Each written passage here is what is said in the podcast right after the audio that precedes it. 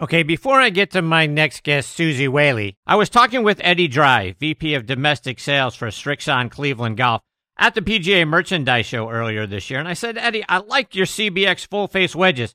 How can they help an average player like me play better? Here's what he had to say. An average player, I use one, and I'm in some lies that you can't even believe. And I need all the help I can get. And the face is bigger, and the grooves go all the way up and all the way out to the toe. So if I, you hit it on the toe, you miss it, bam, there's a groove. So I like that. So I carry a, a 58. There you have it, folks. Try the new CBX full face wedges from Cleveland Golf. I want to tell you about something else I saw at the PGA Merchandise Show, and that's me and my golf. And they're offering 10% off their brand new range of training aids. I visited their booth and loved their breaking ball putting mat, which allows you to practice breaking putts at home on a traditional putting mat. I've got mine right here in my studio. They've just launched their own golf glove, and they're offering next on the tee listeners 10% off the whole range. Use code CHRIS10 for 10% off. That offer expires March 31st of this year. Check out their great array of training aids online at meandmygolf.com. With many years in the business, menswear brand Construct has finally launched its green golf collection, sustainably produced using renewable solar energy and recycled fabrics. Hit your best shot in their performance enhancing polos, quarter zips, and bottoms. Made with four way stretch, quick dry, and UV 50 plus protection. From solids to bold, eye catching designs, Construct Green is the perfect piece for making the best memories on the greens. And the best part? You can head to construct.com and that's C O N X S T R U C T.com and use code Chris for 20% off the green collection today. Okay, now next on the tee with me is Suzy Whaley. Let me remind you a little bit about Suzy's background. She's from Cherry Hill, New Jersey. She played her college golf at the University of North Carolina, where she lettered all four years, and she helped the team to win several team titles, including two Duke Spring Invitationals. She graduated with her degree in economics. She played on the LPGA Tour for a few years in the early 90s. In 2003, she became the first woman to qualify to play in a PGA Tour event since Babe Didrikson Zaharias did it in 1945. She qualified by winning the Connecticut PGA Championship. She won just about every tournament there is to win in the state of Connecticut, including the Women's Open three times. She's competed in the USGA Senior Women's Open and the Senior PGA Championship. She's annually recognized as one of Golf Magazine's top 100 instructors, as well as a top 50 instructor by Golf Digest and the LPGA. She is a PGA Master Professional. She was recently the first female president of the PGA of America. Last summer, she was inducted into the Connecticut Golf Hall of Fame. She's doing an outstanding job now as a broadcaster. She's now the president of Golf Nation, which is an exciting new golf platform, which we'll talk about here in just a moment. And I couldn't be more honored to have her back with me tonight here on Next on the Tee.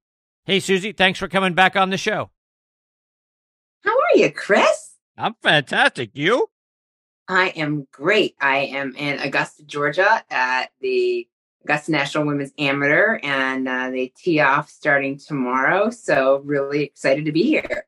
Yeah, and I'll be there on Saturday. I'm looking forward to the final the final round there at Augusta National. It's always to me it's it's and I've been the last several years. It's a it's a wonderful event, but I tell you what, uh, I walk away from that feeling bad about myself because these young ladies hit it so much further than I ever could. I watch them out there and I'm like, I, this is not good for my ego. well, uh, you know, their prowess is undeniable, and it's exciting to watch the best amateur female golfers in the world. Yes, it is. Uh, let's start. Let's start our time by talking about Golf Nation. I had uh, Nick Buzzle on the show last fall. Happy birthday to him, by the way. Today's his birthday. Um, let's talk about what's coming up. It's it's such an exciting new platform, and I love your show, by the way. We'll talk about that a little bit more as well. But it's very exciting what you guys are doing. Catch us up with what's going on at Golf Nation.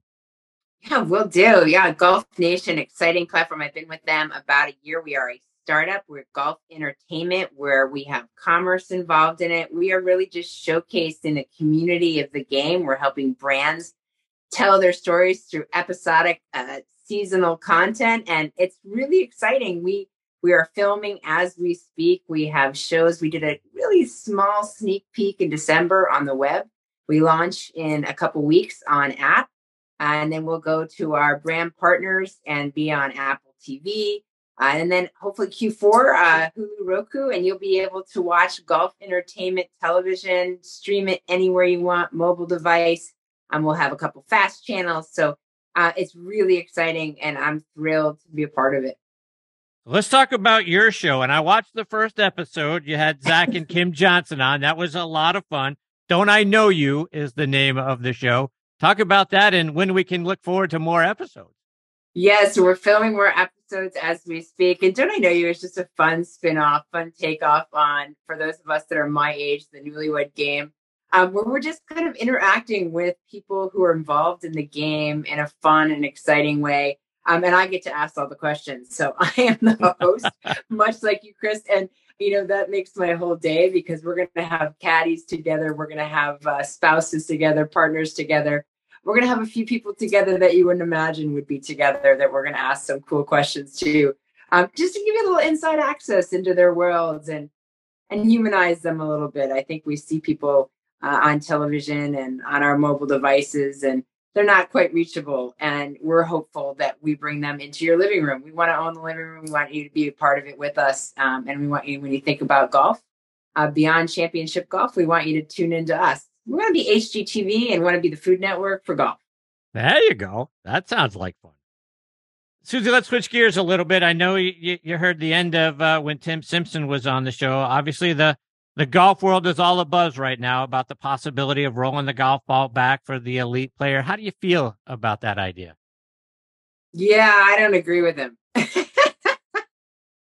um, I, you know, for me, I I enjoy. I'm into golf entertainment. I like to be entertained, and and I think the game is at its height. I think it's at the most popular it's ever been, and I think rolling uh, the golf ball back uh, is not in the best interest of of the game. I, think the fun part about the game is we're one of the few sports that gets to purchase and buy the equipment that tour players use.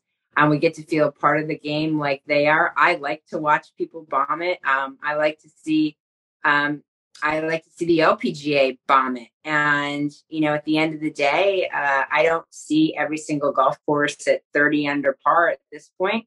I certainly think the ball goes far enough where it is today. I would love to see a cap on it but um, I have no interest in um, seeing the ball rolled back. I think that many courses have figured out a way to make sure that those scores don't get out of control if that's what they're interested in. And I think if that's the case, we have ways to do it. We can, agronomy wise, we can be a little bit more sustainable and not manicure everything so perfectly. We can bring fairways in. We can we can do a lot to make um, the play more difficult for the players who who do hit it far. But even more so than that, I think um, I'm not a I'm not interested in penalizing people for elite performance. And I think if you have the capacity uh, to be able to hit a golf ball really far and you've worked at that and you're working with that underneath the current rules that stand, I, am not sure why we think about penalizing um, just because some people hit it farther than others.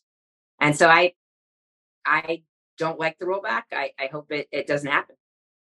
So let's take that a half a step further. You talk about uh, doing things to the golf course, right? I mean, one of the things that Tim also talked about is, you know, could you narrow the fairways, grow up the rough, maybe you put some stuff, you know, in the fairways, 320, 330, 340 out there to make them think about it, kind of make it more of a risk reward kind of thing. So is that is that the way that you would like to see us go? Is is talking more about how do we how do we make the, the golf course as it is today, not elongate it, but keep it as it is today and mess around with rough size and that sort of thing to kind of counteract the you know the the idea that the bombers are always going to win. Yeah, I mean, I think you have to do it in a sustainable in a sustainable way. I, I don't, I know, I don't advocate for just dumping more water on golf courses so that the rough grows longer, but maybe cutting cycles are different. Um, the bunkers are perfect uh, when I'm out on the PGA Tour and the LPGA Tour. They certainly weren't perfect um, in in 20, 30 years ago.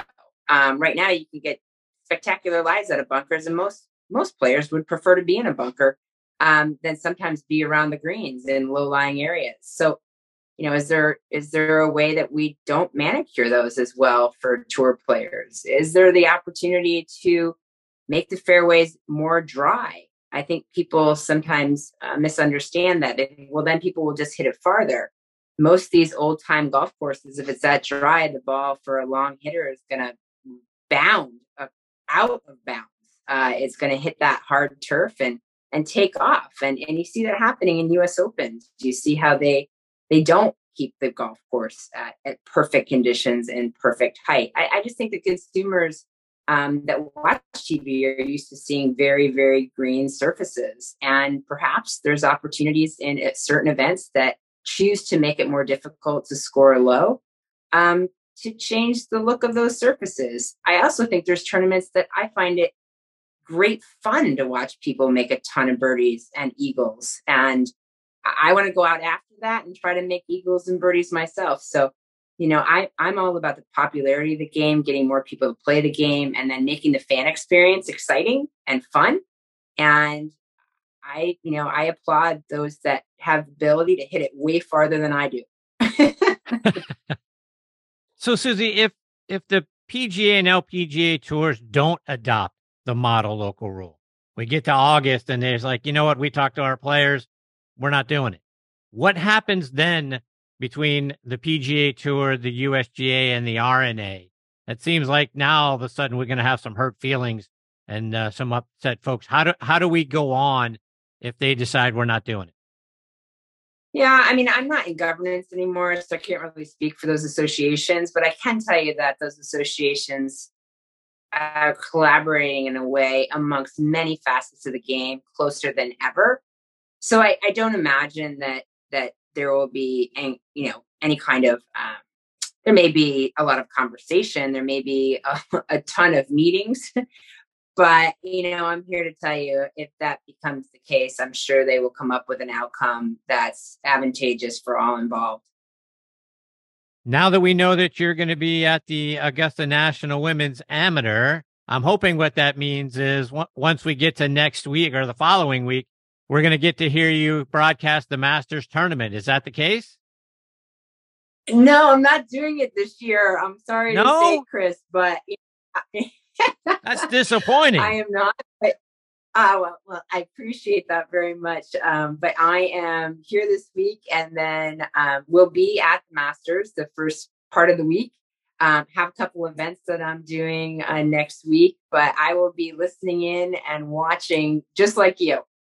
All right. So let me get your thoughts when we look at the what I feel like is potentially a new era big three on the PGA Tour. We've seen Scotty Scheffler, Jon Rahm, Rory McIlroy essentially back and forth with the world, you know, number one ranking over the last several months. It's like one week it's one guy, and then the next week it's the next guy. So those three guys, do you like them to be at the top of the leaderboard come late Sunday afternoon? do you think somebody else could sneak in? Yeah, I mean, I, I can't count Scotty out, right? I, I had the opportunity to follow him closely last year and watch him play. He's obviously at the top of his game um, and just had an unbelievable performance there last year. But I certainly think that bodes well for him uh, coming into this year and the beginning of the season has been so incredibly strong. You know, I, I think of a Cameron Young um, maybe sneaking in there. You know, we all anybody that's involved in golf and has watched the Masters year in and year out understands the the nuances that they face uh, and the challenge they face. And you think about 11, 12, 13, that's what I always think comes to mind. And number nine just gives me fits. So all those holes. Um, but, but as, as, you as you think about the golf uh, there, I think obviously incredibly difficult to defend. But you know, I also like a Xander Schauffele um, at the Masters. Uh, certainly, I'm going to keep my eye on JT. His ball striking the last couple weeks, inclusive as at Valspar, was undeniably top of the charts. He was second in ball striking, just really cold with the putter. And he's been hitting the golf ball tremendously well uh, the last few weeks. So I, am just not going to count out a, a, JT because if he can get the putter going, um, again, I just believe that his ball striking is at a place where he will be very hard to beat if that putter is hot. All right, so let me live vicariously through you. You say nine gives you fits. What's it been like for you when you played Augusta National? Well, you know, I said that as if I played a lot. So let me retract. I have not played there a lot. Let's just be clear. But the few times I have been honored to be invited to play there, um, number nine is this hole where you can, it just opens up. You finally get a chance to hit a great drive. You find the fairway most often on number nine. And then the second shot is dead up slope. So, you know, people who haven't been there or, or, have only seen it on TV, it's hard to describe the slope at Augusta National, but there is quite a bit of undulation there. And number nine happens to be a very steep second shot. And if you land anywhere on the first quarter of that green um, or short, you you're all done. That ball is coming right down to your feet. So I, I have spent a lot of time at the right down at your feet area.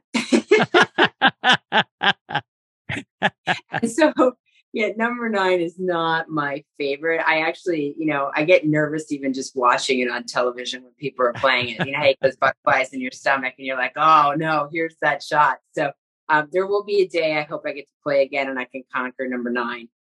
What's it like standing on the tee at 12? You know, standing on the tee at 12, anybody that studied the game, we all know we're supposed to hit it left of the bunker, yes. center of that front left green, right? That's just standard. Like you get up there, it's not a long hole. You're like, what? This is not a big deal. It's kind of like going to the players, right? You're like, this is not a big deal. It's 100 and X yards. And inevitably, your brain just goes on complete like zero and you aim literally you think you're aimed where you're supposed to be aimed and then you bail out the ball starts careening over the bunker and then you watch it go into the water or the other time you play, you're like, well, that's not going to happen again. And you blow it over the backside of the green and make double from there.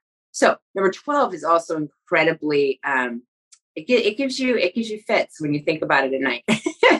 yeah. So, I mean, and that's a great point because one of the things that I always find, eh, I don't know, incredible, I scratch my head. In the final round on Sunday, that pin is on the right hand side, mm-hmm. and guys still try to go at that pin. I mean, I don't every- think they try to. I really don't, Chris. I, I, I think that everybody knows, right? Everybody knows. I just think there's something about it that feels so short that I, I can't speak for any of them. I can only speak for me. But mid swing, you're like, wait a minute, I can do this. And then you completely tank.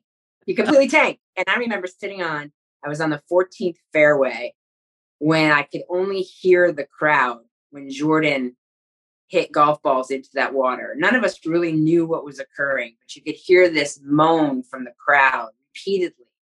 And you know, when you're standing on that 12th tee, if you've been there and heard that, you, you, that unfortunately that's the tape that plays in your head. You know, so yeah, I'm doing a very good job of telling people that I have mental strength when I play golf. But I'm here to tell you that Augusta just makes it all go away. Is that right? Wow. It's just a hard golf course, and I think the aura of Augusta National, the fact, the history, um, you know, you're taking all that in as you're playing, and and that it's certainly an honor to to have played it. But it it matters because you're trying so hard to perform well, and I think sometimes you can just get in your own way there. Shortly after the Masters, we have the first major on the LPGA Tour at the Chevron Championship, a $5.1 million purse this year. Jennifer Kupcho is the defending champion a couple other of the top U.S. women and Jessica Korda and Lexi Thompson both played really well last year in the tournament. Are you going to be there? And if so, what what are you expecting to see? You know, I'm not going to be there, unfortunately, but it's a new venue for them, so I'm excited to to watch and to watch to see the play. Jennifer Kupcho played collegiately, not on my daughter's same team, but oftentimes same pairing. She played for Wake, and my daughter played for UNC.